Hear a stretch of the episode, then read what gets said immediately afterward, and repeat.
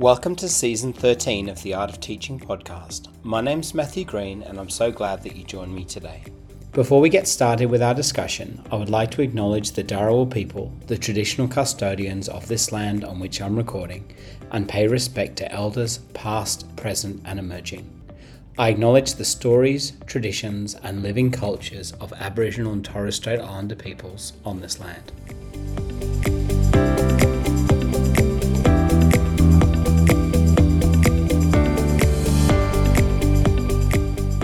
It was a delight to speak again with the incredible Amy Green. This is actually our second interview, and I think that you'll really enjoy it. For those that are not aware, Amy is the founder of The Wellness Strategy. She's a published author, speaker, facilitator, and coach, and a leader in improving workplace culture and well-being in schools and organisations.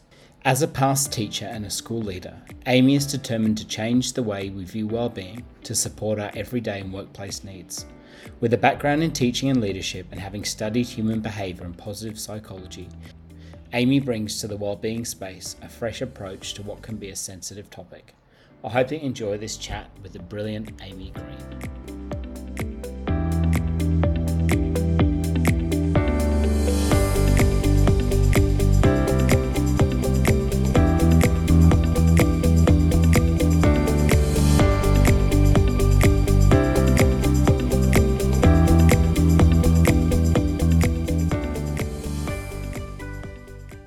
Amy Green, welcome back to the podcast. It is lovely to uh, lovely to see you again. What's been happening in your world? Oh, thank you for having me. Um, lots. I just want to say lots has been happening um, personally, business wise, in terms of you know working and connecting with schools and educators, but just lots in this space anyway. Um, it's it's great, but yeah, lots of moving parts. Nice, nice. And before we get into it, uh, is your coffee order still the same as what it was when we spoke last time? You know what? I'm actually not drinking coffee at the moment. Right. Tell me um, more. That's interesting. it is. So I'm actually doing some work with a naturopath because I've had some throat and voice issues, like many yeah. teachers um, do, and I've had a few things go on. And we looked at you know foods and compatibility and what kinds of things might be causing that. And it turns out coffee seems to be something that gives me a little bit of an irritated throat. And so no coffee for me since September. Right. And and tell me about that. I've just finished listening to an audiobook. Uh, I think it's by Michael Pollan about caffeine and about the impacts of caffeine. And it's uh it's quite confronting. So tell me how you're feeling. Uh yeah. you, was it hard for the first couple of days or yeah? Uh, it was hard for the first couple of weeks. so wow. I'm not, I don't drink a lot of coffee, but I have a really strong long black in the morning. I right. already knew it wasn't great to drink coffee like as soon as you wake. So I would try to wake a good wait like 45 minutes to an hour before I was having that coffee. But we've got a coffee machine at home. My partner's yeah. amazing at making coffee and and so I loved having that. Um, and then I may have a second one during the day, but you know that probably was only once or twice a mm. week. What wasn't constant, but I struggled. I was in struggle town for probably the first four weeks. I was like, I can't do this. I I can't stop. Like this is really hard. And then once I got to about six to eight weeks, I noticed I was sleeping better. I was waking not lacking in energy. I mean, there's always that window where you're you're supposed to be tired when you wake up, yeah, which yeah, melatonin yeah. in your body. But like once that passes, I feel like I'm ready to tackle the day more. And now I don't feel like I need it in the morning. I I um I don't miss that as a kickstart right. to my day. I kind of miss the social side of it and just yeah, yeah. nice coffee. Um, especially over you know December, January when I had family visiting and friends because that's what you do. Um, but I've learned to drink tea and I've learned to you know drink kombucha or green smoothies and that's fine. And is this um are, are you sort of caffeine free or are you, are you drinking caffeine uh, free tea or uh, do you get your caffeine hits from a uh, English breakfast? Um, well, I drink lots of herbal teas, but I can't have green tea. So I know that that would normally have a lot of caffeine in it. But I've actually started using some different mushrooms like lion's mane and yeah, um, yeah. cordyceps and um, uh, yeah, but um, reishi mushrooms and a few different things Fantastic. to help that way. And I will say, taking some lion's mane if you have to do some focused work or really want to concentrate, that has been a game changer. Right. It, it, a couple of people that I've interviewed recently have actually um, spoken about lion's mane, and I'd love mm. to try it. Um, and I've heard it really does that. And I know you can also get uh, mushroom coffee. Yeah. Um, which I yeah, and, and it's interesting that you you raise the social aspect of grabbing a coffee because I think that is probably the hardest thing. Like I, I actually enjoy going into a coffee shop and Yeah. sitting down and talking to people, but um, you've definitely inspired me to uh, uh to maybe cut down a little bit on caffeine. Yeah, I Um, would say cut down yeah, slowly. Don't go hardcore like I did. Um, yeah. of course you have to, but yeah. Would you say, Amy, would you say you are a um kind of an all or nothing person? Like if you're gonna uh, change something in your life or you're going to go in a certain direction, do you feel like you're you're more of a rip the band-aid off quick kind of person? Yeah, I think I'm like once I decide to do something, I would action it pretty quickly. And if I did have a transition period, it would be very short. You Yeah. know, but like, let's just do this. Yeah, yeah, that's really interesting. And um, is there? I'm just wondering, is there any items or an, an item on your bucket list that you're still uh wanting to tick off? Oh, there's so many. There's so many countries and things I, I haven't traveled to and books I haven't read and all of those things. But the the first thing I thought of when I um wanted this question was um climbing or going through Machu Picchu. I'd really love to do that. That's um on my list. And so is Angkor Wat. They're, they're two things I want to be able to see in this lifetime. I think I might have mentioned this last time we had a conversation that one of our best family holidays I went on with my wife was uh, to Machu Picchu, and we had the privilege of walking the whole of the Inca Trail. There was a component where you could get dropped off, uh, and you could walk up, or you could walk the entire way, and it was it was amazing. It was a, a very cheap holiday. We had no money. Um, I think it was the first time that we uh, that, that I was getting paid in the holidays as a teacher, and I wasn't quite sure if I was going to get paid. So it was this really kind of exciting adventure. And Machu Picchu is absolutely breathtaking. And if you get a Yeah. chance, I would highly recommend it. We made the mistake of going in the wet season because it was cheaper. Yeah. Uh, I probably wouldn't recommend that. I think we were probably wet for about a week, um, which was yeah, lots of fun. Um, Amy, I was just wondering, and I asked you this question again uh, uh, uh, last time, but is there a, a book that you've recently read uh, since we last spoke that has caused you to uh, maybe just stop and and reconsider a few things in your life? It could be within your sphere of expertise, or it could be more broadly. Um, I actually just finished listening to How to Think Like a Monk by Jay Shetty. Right. Yes. I know it's like a popular book and you can get it, you know, in Kmart and it's everywhere. And so I will admit for a little while I was like, oh, you know, probably don't need to read that. Like it, it seems like stuff I would know. But I really enjoyed it. I mean, him reading it makes it even more magical. But the the practices and the principles in it, I just found myself going, yeah, I want to be a monk. Like that's exactly what I stand for. That's what I teach. That's what I embody. Like I if there is one self-help book that I think people should read right now, it's that. Yeah. And and what was it in particular? I mean, I'm assuming, and I may be wrong, that but you mean a monk in a uh, metaphoric sense of being able to uh, uh, uh, uh, shut out distractions and do some some deep work. But is there something more meaningful for you in that, in that concept of monkhood, or yeah, I think it's that, you know, sometimes we look at, you know, monks who, you know, when they meditate and they're in service and they're part and they and they connect with community as something that is so far from us. But what I loved about how this was broken down was, is that it was all of the principles applied to our day-to-day life and what we can action and live.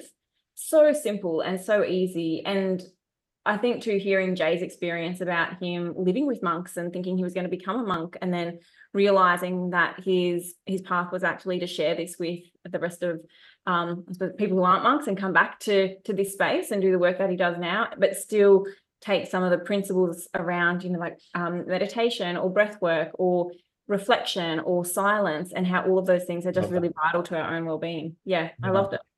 I love that. I, I recently uh, listened to an interview that he did with um, Michelle Obama, I think. Oh yeah. and it was um it was amazing. I mean, I, I just I, I I absolutely adore her. I think she's just incredible. Um, but I I just love the way that he worked through the questions that he had for her, and I thought it was a really um a sensible and also sensitive um interview in the sense that he was able to to really listen, and he was very uh very monk-like, uh, definitely in those moments. It was really wonderful.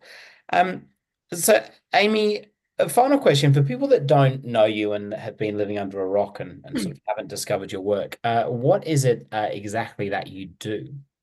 Yeah, um, sometimes I struggle to answer this when people ask because I do lots of different things, but ultimately I'm here to help redefine and reshape and help people rethink what schools and workplaces look like so that staff wellbeing can be center and thrive and that encompasses a whole lot of things from everyday personal well-being to um, workplace well-being and the different components that make up that but it also can include things like systems and structures processes and how we work more productively but also how we connect and collaborate and are kind and remove judgment and be nice to one another Amazing. And I'm very aware, uh, aware. I know people can't see this video, but I was talking about being present for an interview and trying to find a charger for my laptop. Uh, so uh, I appreciate that. Um, it's really important. And uh, as I said, for those people that that aren't aware, and I'll link to our original uh, conversation, our show notes. Um, you started off your life uh, as a, or not started off your life. You you were a career. Uh, you had a career in education, and uh, what was that like? And why did you decide to take the very brave decision to pivot into what you do now? Because teaching is a very safe, secure, reliable, um, in many ways predictable employ, uh, uh, uh, uh employ, uh, sorry, a predictable job. So why did you choose to pivot, and um, was that scary at all? Um, hugely scary, and I love teaching. I it's the start of the year where everyone goes back and they set up yeah, their yeah. and I see and there's and I'm into in schools and people are doing things and they're excited to meet their new team and I'm seeing that, but I'm not a part of it. There's a huge part of me that misses that what and wants to experience it. And I think, oh, I would love to go back to the classroom. I I didn't leave and I didn't kind of take the leap to do this work because, you know, I thought the system was broken or I hated the profession or I needed to get out of the classroom. To be honest, what happened was people kept asking me to do this work. And I tried to balance both for as long as possible. You know, I went part time. Um, and then I went to relief teaching, and then I just couldn't hold on to that teaching element anymore and do this yeah. work. And so had to make that decision to let it go. It was really scary, definitely. Um, yeah. but also hard, like my heart broke a little bit. Yeah. And and I think that's a and I feel like you are um I mean obviously you're so involved in schools and we're talking a little bit about your sort of travels around Australia that you've undergone uh, uh visiting different schools and doing PL with people and all of that kind of wonderful stuff. But it's I feel like you'll always be a teacher, and teachers. Um, I, I do feel sorry for the partners of teachers, like my lovely wife. Uh, uh, I feel sorry for her because we all always end up talking about what's happening in schools, and she has just has just had enough of it. Is that the same with people in your family? Do you from a family of educators, or um, what's that like? What's that experience like for uh, your other half? Well, my other half is actually a teacher. So right. okay. we met in a school working together. Right. Interesting. Actually, yeah, we worked in three schools together in the wow. kind of nearly 13 years we've been together. Um, and my sister is a TA in New South Wales, but I'm hoping right. to start her teaching degree this year. So right. it's around me enough for me to be able to fill my cup in that space. And I still do a little bit of tuition with some um, with some children in the neighborhood who whose families I know who have asked me to help them out with maths lessons and things. And so I do that when I'm around and when I can as well. So I stay connected to the teaching element and um, what it, what's up to what's happening in education. And my sister only rang me today actually to talk to me about what are some things we could do with um this maths lesson. So I'm still I'm still hanging out there. Yeah, that's good. Do you um I mean you mentioned before that you missed it. Uh and you said that it is a little bit more challenging in the beginning of the year when you're seeing people posting photos of their new classrooms and all of the wonderful things that you're doing. But you must, I mean, you spend a huge amount of your time uh, in schools. Um, so you must still get to get those positive feelings, but without, I guess, the responsibility of dealing with behavior and all those other challenging things.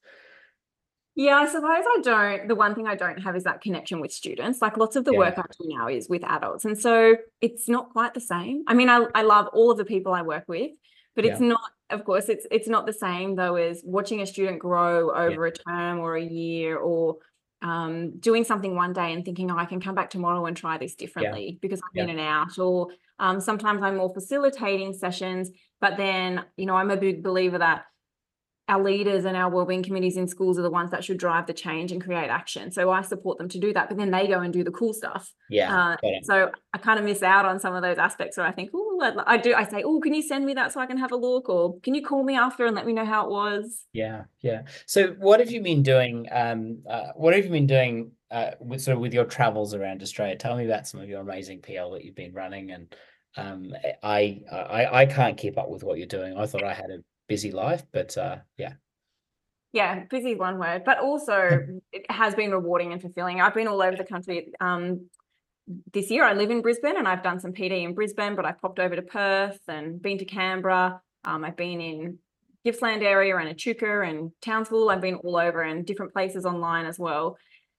Most of what I've been doing has been a PD day to onboard our new schools that are stepping into our workplace wellbeing excellence program, and that's a one or two year partnership where we we look at a whole bunch of things in their school around you know what's happening in regards to staff well-being. We use different um, platforms and um, to collect qualitative or quantitative data uh, and we head down the path of creating a really meaningful and contextualized staff well-being framework among other things. So we, we started with the pd days uh, which are really a well-being reset getting everyone on the same page building that shared understanding hmm. and really giving people time and space to explore what well-being is rather than jump to strategy really quickly or 10 things to do. Um, and that's that's the start and we build from there. Yeah. So um amy i'm just wondering like what are some of the misconceptions about well-being? Uh, because i mean as you know uh, and i i will put a link to your uh, incredible book in our show note and i don't want to steal too much of its thunder. But um yeah what are some of those misconceptions? Because quite often once a term staff do a well-being week and a morning tea isn't uh, isn't that enough? Are we have we got it wrong somewhere? Um it's i think what we're finding and certainly what i hear is that we get to a point where we're doing all of these things and it's not working mm. or you know staff morale can still be low or we get our school satisfaction surveys back and staff wellbeing comes through as an area to address yet mm. if you look at it in terms of what what's happening we do yeah. morning teas every friday and we have wellbeing weeks and we do a yoga class twice a term but the problem is those those reactive or really subjective well-being things that we put in place and usually it's leaders or a social committee that are implementing those things they, they're doing two things one it's um, because they're nice and fun mm. and, and they look yeah. good and we want people to do it or we do it in a space of oh everyone needs a pick me up so let's put on an extra morning tea or cancel a, meet, a, a, a meeting this week yeah it's great to do those things and i would say definitely keep doing them but when all we do is that what we're not doing is addressing the cause we're not finding out why. And when we don't do that we're kind of guessing. We're thinking oh a meeting free week and some chocolate cake will fix everyone. But we know long term it doesn't. And so we're missing the piece around let's actually ask our staff what's going on so we can put sustainable solutions in place rather than just you know lunch on a friday. Yeah. And i would imagine that some of these sort of short-term fixes like a, a well-being week or a, a morning tea while it's lovely you you'd feel better momentarily but as you said it doesn't really get to the the root cause of the problem. Um, so what are some of the things that schools can sort of consider as they're beginning to unpack their kind of longer term well-being strategy? Because I would imagine those things are um, a little bit harder to quantify in some ways. Um, but do you have any suggestions on on how schools can start to take a sort of a much longer approach um, in terms of well-being? Yeah, definitely. The first thing, um, and I do this with schools I work with, but if you know, and this is definitely something people can try in their own school is ask your staff you know ask your staff what is working well to support their well-being uh, what are those really tangible and specific things that you can identify so you can keep them going or or dial them up or whatever it might be and then ask your staff what are the challenges? What are the things that impact staff well-being? Where are the obstacles? What are the things that cause them stress or keep them up at night? Or what are the things that they gossip about that they wish were different but aren't brave enough to say out loud? Let's say yeah. them out loud. And then let's use that to have a discussion around and what would some of the solutions or strategies be? Because that's going to give you the most meaningful data for your context. Yeah. Now i can share some things that i've noted which are patterns across the numerous schools i've worked with but it's very different in yeah. every single school because schools are so different which is great but also in sometimes it, it goes against us in being mm-hmm. able to for, you know for, from where i sit to be able to see if every school just did these 10 things it would be fine well I don't know that because every school, you we have a different number of students, our teams work differently, we teach differently, non-contact is organized differently, we have different priorities, different leaders. There's just so many different things happening. It's not yeah. Do this and you'll be you everything will be great. Yeah, and, and I love that your approach seems a lot more tailored to individual schools as opposed to, like you said, some sort of a a checklist of what we should be doing. I, I love that it's very personal. Do you think um, uh, there are some structural challenges with schools? Because I think about the number of uh, teachers that are on, say, temporary contracts or that are, um, like I said, employed short term. Sometimes that is hard, isn't it, to to lift your hand up and say, hey, like I'm really struggling with this because you want to, especially when you're a temporary teacher, you want to really be able to show competence. And sometimes when you put your hand up and say, this is really difficult, that can be maybe perceived as being incompetent. Um, but what, what, what are your thoughts? I don't think it should be at all, but what are your thoughts on that? How do we get past that kind of, um, how do we sort of redefine that culture in schools a little bit? Yeah, it's a, it hugely speaks to culture, and I think we need to make this distinction that um, well-being is culture, and it is about culture, and it is a part of culture. They're not separate, and we want to break down the stigma that asking for help or identifying challenges or saying, "Hey, I'm not having a great week," mean that the person isn't a good educator or isn't right for the job or the school or yeah. is you know not going to be able to come out the other side. Yeah. We all have moments where we're like, I can't do today, or yeah. I'm, you know, like I just can't adult, or I'm just not functioning, or everything seems to be going wrong. And when we suffer in silence mm. and create a culture that says uh, you, you, shouldn't ask for help, or if you ask for help, someone's going to judge you, we're really putting our, our, staff in a position that says we don't value them as people. Yeah.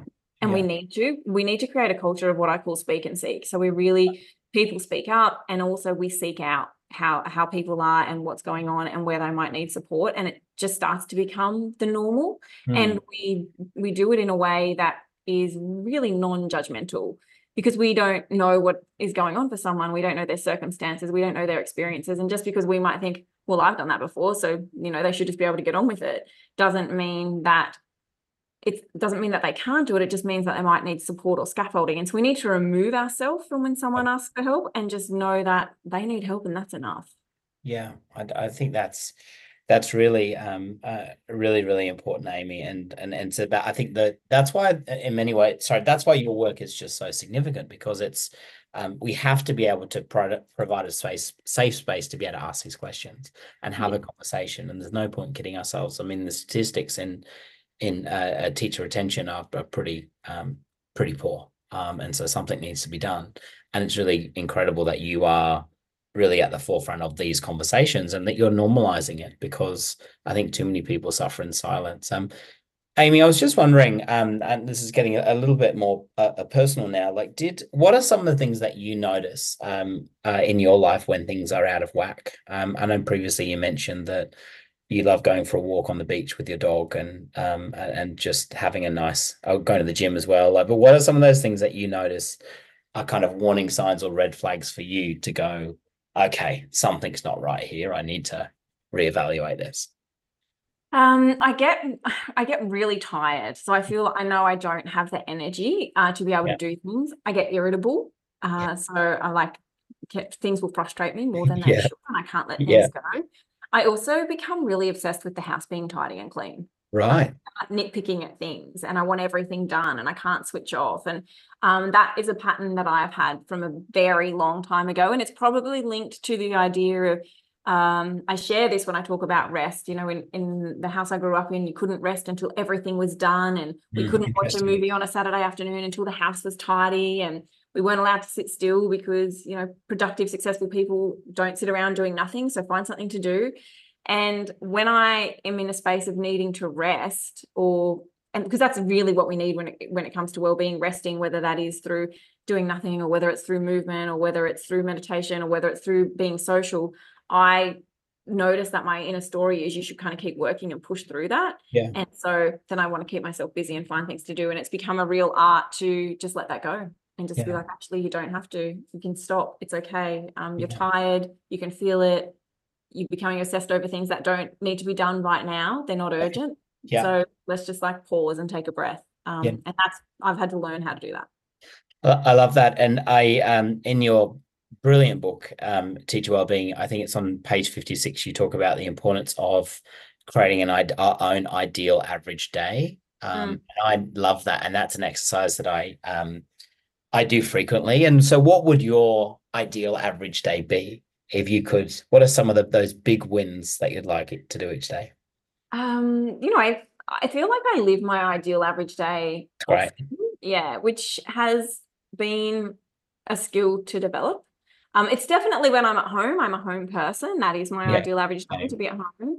Um, and I, I have a morning routine when I do it well. It makes a huge difference to how I feel and that includes like drinking i drink a lot of water um, filtered water as soon as i wake up um, my meditation my breath work my journaling i go for a walk i go to the gym we just bought an infrared sauna so if i can squeeze that oh, in before the day starts that's an added bonus to the morning routine and then i think about my work day and i my ideal average day now includes being flexible with my work. So being able to pick the tasks that I need to do. Maybe I've got a couple of meetings or a delivery session. I move things around, but now it's even have, having the opportunity to have a break during the day or um, take a nap. I had a nap at 9:30 this morning. I didn't know if that was too early, but I didn't sleep well last night. So that's not too early. I'm all about that. If I could do that, I'm all about that.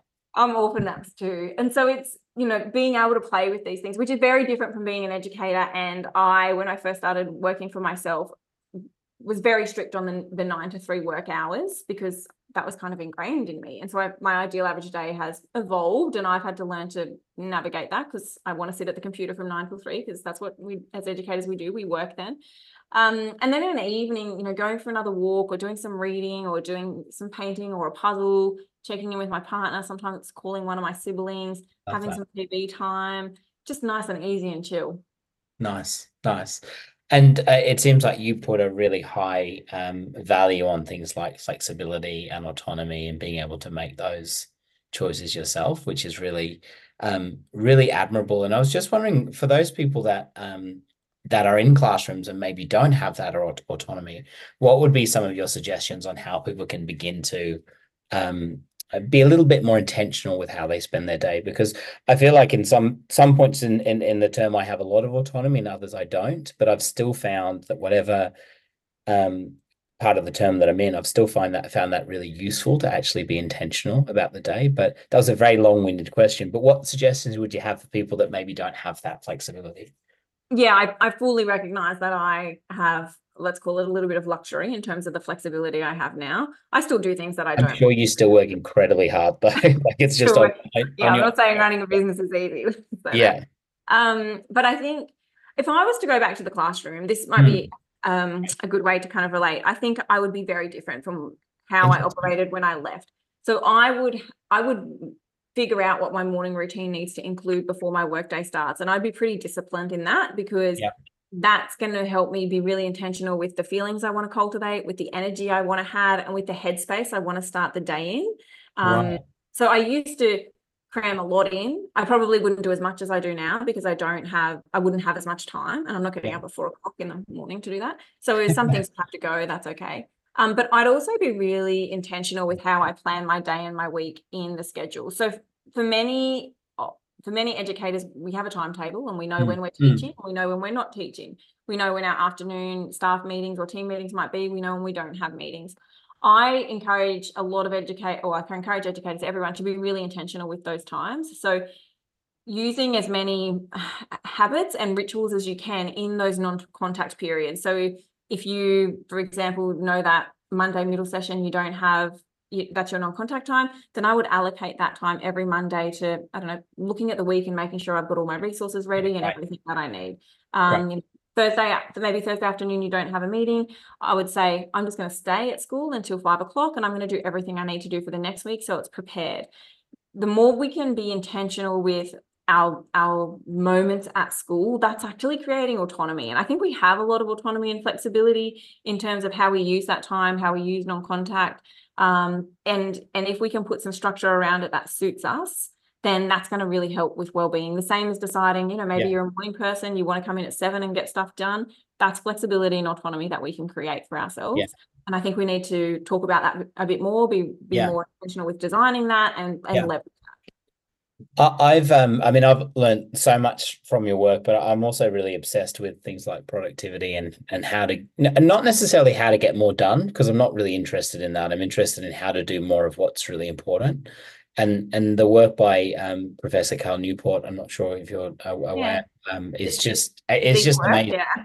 Deep work and his conversations, uh, a podcast in which he's having conversations with listeners. It's just really wonderful but it's made me think a lot more about um, being intentional um, with that time. I mean, I've really tried to limit the decisions that I make each day um, because cognitive load is a real thing, um, and I've I've realized that, um, and I think Dr. Adam Fraser talks about this about micro stresses as well. Mm. Uh, the amount of micro stresses that you may have. So your alarm goes off at six o'clock in the morning. You can't find your socks. You're a bit annoyed. You've lost your keys. So by the time you get to school, you're already at a 10 out of 10. You're like wired. Exactly. You are ready to go. You're cranky because you're trying to come off caffeine and it's just too much. And so it, it's a, um, for me, really trying to uh, eliminate those stresses and those pain uh, pain points in the day so that I can actually save that time for um for what matters most and and as well coming home like um I um and once again Dr. Adam Fraser talks about the third space I'm sure you're aware of that but standing outside the front of my door and I do this um most nights and go what sort of husband dad what sort of person do I want to turn up like today and quite often it's phone going away, connecting with my girls, giving my wife a hug, just being present. And I don't know if you can relate to that, but it's really difficult, I think, to uh, when you've got a million things happening, a million notifications, and people messaging you random things that are unimportant, it sucks your attention away from what matters most. Um, do you have any of those kind of routines or evening practices that um, enable you to sit down to a puzzle, connect with your partner, watch a movie? What are some of your strategies around that? Because as teachers, our job is 24 7. Um, yeah. What's your yeah. Thought? I think you know there's always something to do, right?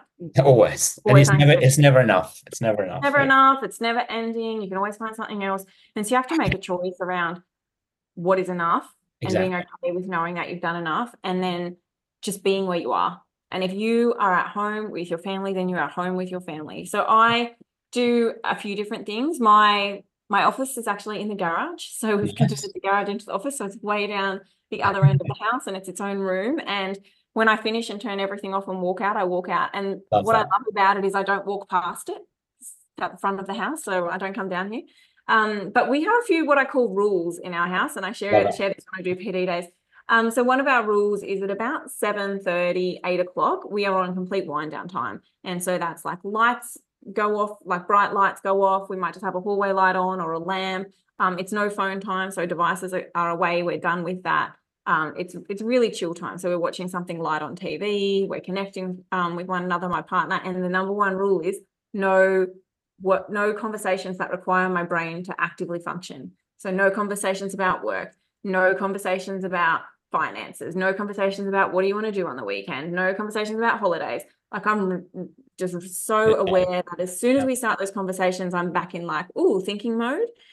And that impacts our sleep, that impacts our ability to rest. And so it's being present, it's being where you are, letting everything else go, but also knowing that that evening time is so pre you know, if you want to have a great day tomorrow, it starts in the evening. It starts the night.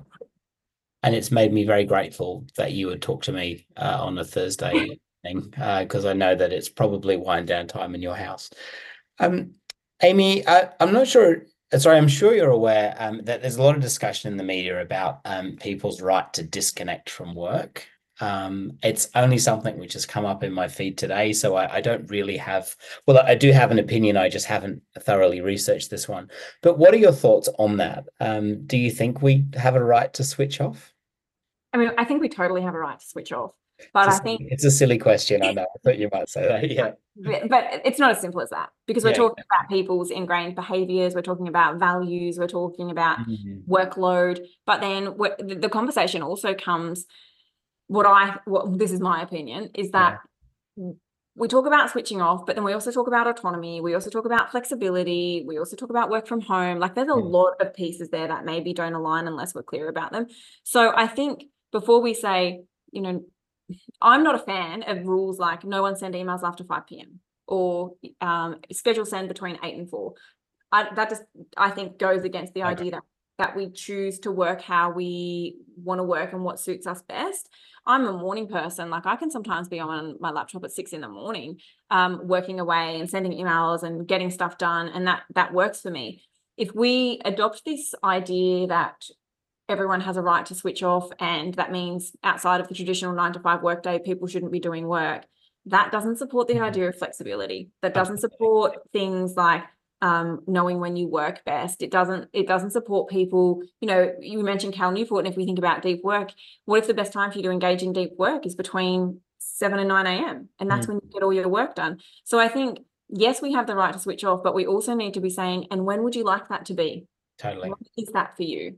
Yeah. Not it's between it's from 5 p.m. until 9 a.m. the next day. Yeah, I like that. And it almost seems like it um, by giving people that hard start and finish time, it's taking us back to a very sort of industrial model of working where you clock on and clock off. And that's just not the case anymore. And I think probably the, the, the broader discussion around that is giving people the the choice for how they work and when they work and how they engage in work. And um, I, I'm really glad that we're moving away from that model of how much can you get done within a certain period of time to how much meaningful work are you engaging in? And i think that's um, a much bigger conversation. Yeah that came up on my feed today and i thought oh i'll ask i'll ask amy that and see what she see what she thinks. Yeah um, yeah just wondering as well like you've just recently launched a mentoring workshop for new teachers which is wonderful and exciting and um, uh, very much needed. So tell me a little bit about that and uh, um, what's some of the work that you're doing in that kind of new teacher space? Yeah, so we we have a membership. It's it's for new teachers, but it's also for any educator. You know, any yeah. educator who really just wants to prioritize their well-being and have a space to be able to to know what that is. And I yeah. think I I mentioned, but what this really is about is not doing a whole bunch of stuff. It's not about starting yoga. It's not about not having emails on your phone or stop work after 5 p.m. It's not about any of those. It's actually about coming back to, you know, what is well-being to you? How do you want to feel and who do you want to be um, in all of those different spaces of your life? What matters to you? What are your values? And once you know that, then we can move into action. But it's where you become That's more right. intentional and the co-designer of what your well-being strategy, your wellness strategy is. And the the course that we have, you know, it's it's 12 modules, it's a, a 12 month access. We run different masterclasses or lives or Q and A's as part of that as well. But it's really about giving people the skills and tools to be able to take some action themselves. And mm. I suppose filling that piece around in school leaders want to help and they want to do the best they can, but we're limited by you know budgets and PD days and time and all of those things. So this kind of came out of if we want to build personal wellbeing strategies, then what does that look like? And if we want it to support both everyday and workplace wellbeing, what are those pieces? And so that's what sits inside the course modules, and that's what allows people to be able to take what they need and action it in their context and in their life and in their setting and around their own values and what works for them. So, what do you think are some of those sort of early successes that you're seeing? I know it's only a recent project, but what are some of those successes or some of those common uh, discussion points that, that that you're having with these teachers? Because I'm assuming it's across uh, different educational sectors and not just state schools or independent schools. So, yeah, what are some of those commonalities, and have you have you seen any success with it yet? Yeah, absolutely. No, I did a very simple. I did basically the same thing last year, but we just had a rebrand, um, as you do with the business. Um, so we've we've had quite a few people go through it and have really successful changes. I actually had one participant who was casual teach casual teaching because they were just struggling with teacher life and how it all was going together and now has a full-time job um, which is oh, great cool. going through some of those things. Yeah it's awesome. So you know getting teachers back into the profession rather than having them leave. Um, sleep someone actually said to me the other day I, I was in a school and they said oh I, I, I did this in your one of your courses and i am learning to put myself to bed and it's made a huge difference. Um, so little things that we sometimes yeah, underestimate. Um, people job crafting and thinking about how they want their day to look. So people spending time being really intentional with designing their own timetable and when they're going to do work and um, when they're going to have their playtime or their rest time and following that through. So we've seen lots of cool stuff and lots of brave educators taking, we're going against the grain almost for what what it kind of looks like or what we're told it should look like, which I yeah. love. Yeah, that's great. And and I'm assuming this is a program that you're going to um, uh, roll out um, uh, continually. Is that correct? So are you doing it each year? Can people join a cohort now, or if they missed it, or how do people? We're actually going to move it also into a self-study online course. So right. um, sometimes it's the live sessions and the commitment that I get we can't do. I know that's really hard. So I only made this decision today, actually. Right. Um, I haven't even announced it, but here we go. We're actually going to turn it into and like an an always available online course that you get 12 months access to um, and people will be able to do that at their own pace and it'll be fully supported with um, scaffolds in terms of dissertation access that this is the best time to do this module or this piece um, as well as impromptu masterclasses or Q and A's when my calendar's making that available and we can do that. So it is something that will be available all of the time and we've had people join independently because they want to do it and we've also had schools sign people up. So there's there's two different access points there as well I feel like I've just got an inside scoop uh definitely. to, to your plans. That's um that's really really um significant amy and i think it's uh it seems to be the way that professional learning is moving uh that on demand um uh component. And and that's one of the many reasons i started this podcast is because i think so many of us have sat through um, various forms of professional learning and gone it's not really relevant to me now, or I could be picking up my kids, or I could be at the beach or whatever. But then it's not until down the track when you listen back, you go, oh, that is actually meaningful. And so I love that idea that there's an on demand um, uh, platform that you're launching where people can access that for that 12 month period and can re listen to things that are meaningful because I feel like it's like a book. You can read it at one point and it says something to you, and then months later you read it again and you're like, oh, that's a new a new revelation or a new idea that I'm getting from that. So that's um that's really significant, and um, I'll, I'll, make sure I put the link to to all of that stuff in the show notes so people can access it. Um, so Amy, where do you sort of see the uh, the landscape of of education and well-being moving to? Do you think? obviously, COVID completely changed everything uh, in terms of um, uh, well-being and also how we access resources and communicate online. But where do you see this landscape moving? Um, as schools, uh, are you confident or are you sort of cautious, or a little bit of both? Yeah, a little bit of both, but I think also we have no choice. Like we actually have to change and evolve. We have already wasted too much time. We already don't have enough educators. Um, and I think we're trying to hold on to this version of school and education that no longer serves the workforce, that no longer serves um, what our students need, which we know we've known for a really long time, and that actually no longer aligns with how other workplaces operate. And so we're we're trying to hold on to something that really came out of industrial revolution that was designed for a certain purpose, and we've got to let that go. Uh, and you know, I don't think we can sit and wait for the system to change and tell us what to do. I think we have to start being creative in our own schools and use the autonomy we have. And we're seeing examples of things like that happening, or I'm, I'm certainly seeing different things and leaders thinking outside the box, which is great, and taking those risks and being brave. But um, I think, mm. yeah, I, th- I think right now what we have to appreciate and understand is that we're in what I call a transition period. Like we know that the way that we have been schooling and teaching and working in and how teachers have been um, i suppose utilized in the profession is not current we also could dream about what it could look like in five or 10 years' time and create these magical places that um, teachers thrive in and that are wonderful workplaces. And I think we're starting to see that. But right now we have to know that we're in this transition, this icky middle, and we're we're we're moving away from what it was to where it, what it will become, but we're not there yet. And so we have to be okay with just, you know, I don't I don't like the, necessarily want to say change is slow and use that as an excuse, but we're talking about big system things um, even within schools, and those things do take time. And so we've got to be prepared to just sit in this transition space of, I know we're not going back there, but I also would love to be here, but we're not there yet.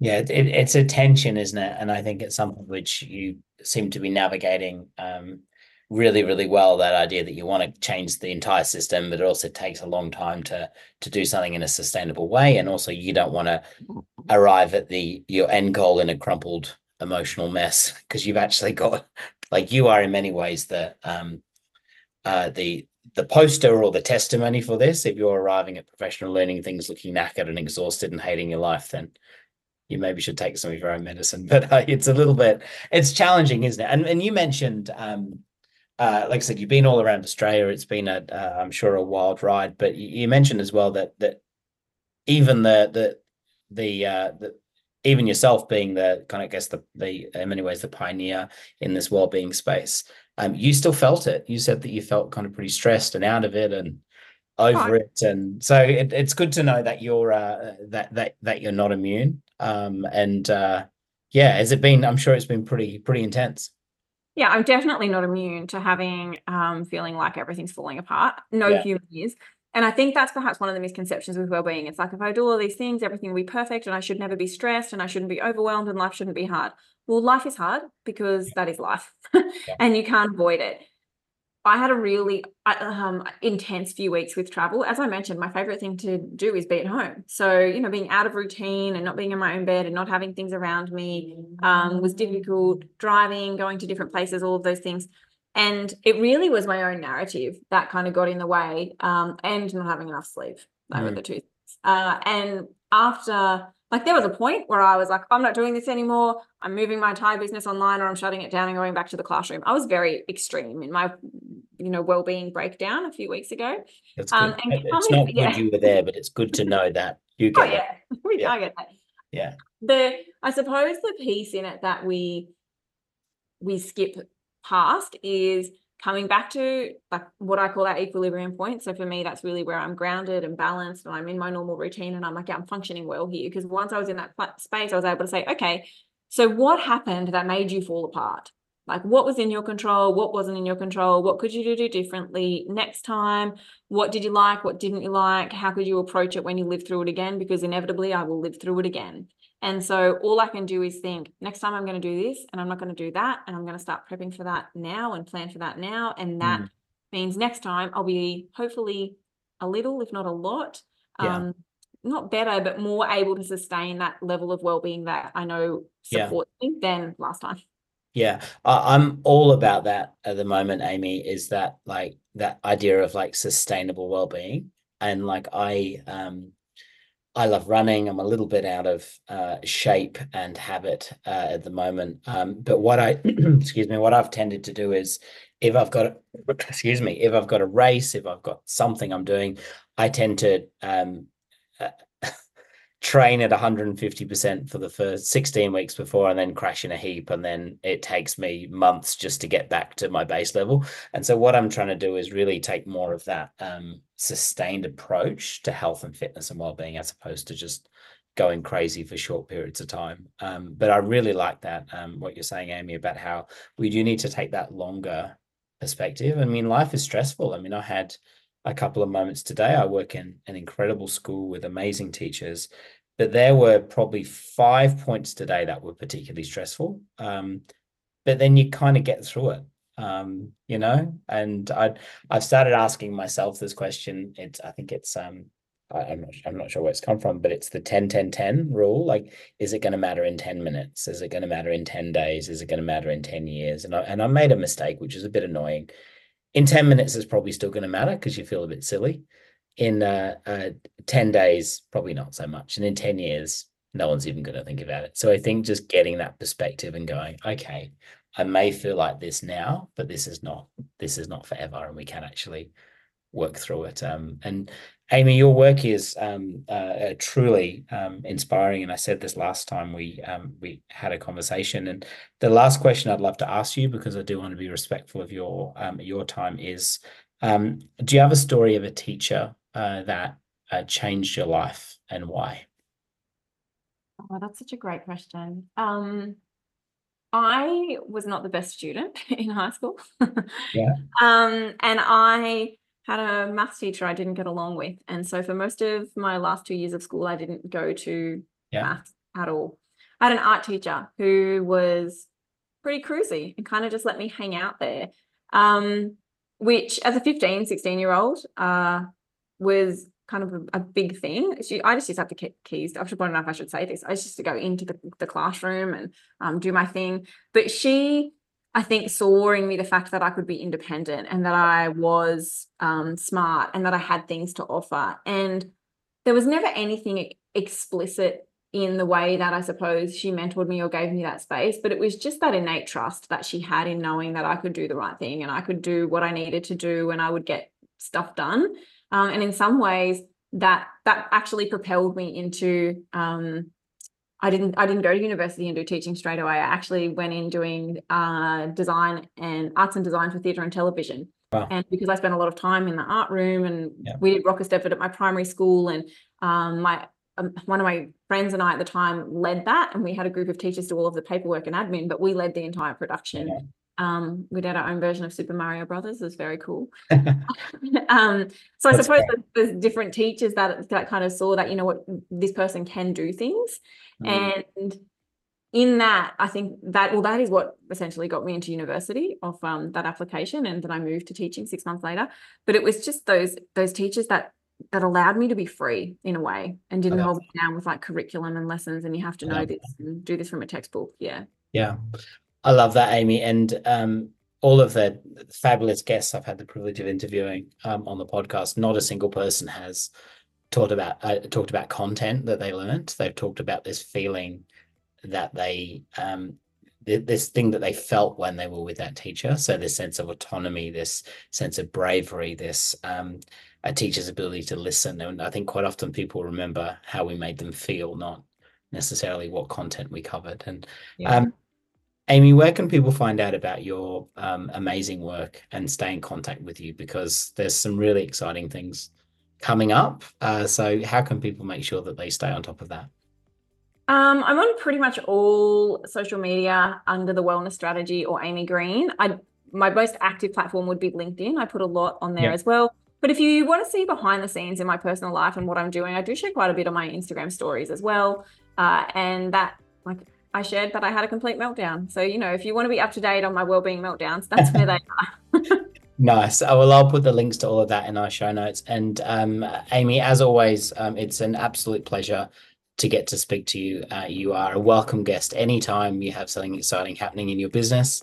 And so uh, please uh, feel free to come on anytime. But thank you so much for chatting to me today. No, thank you. It's always a delight, and I love our conversations. They're just they're just great and easy, and, and so much fun to have.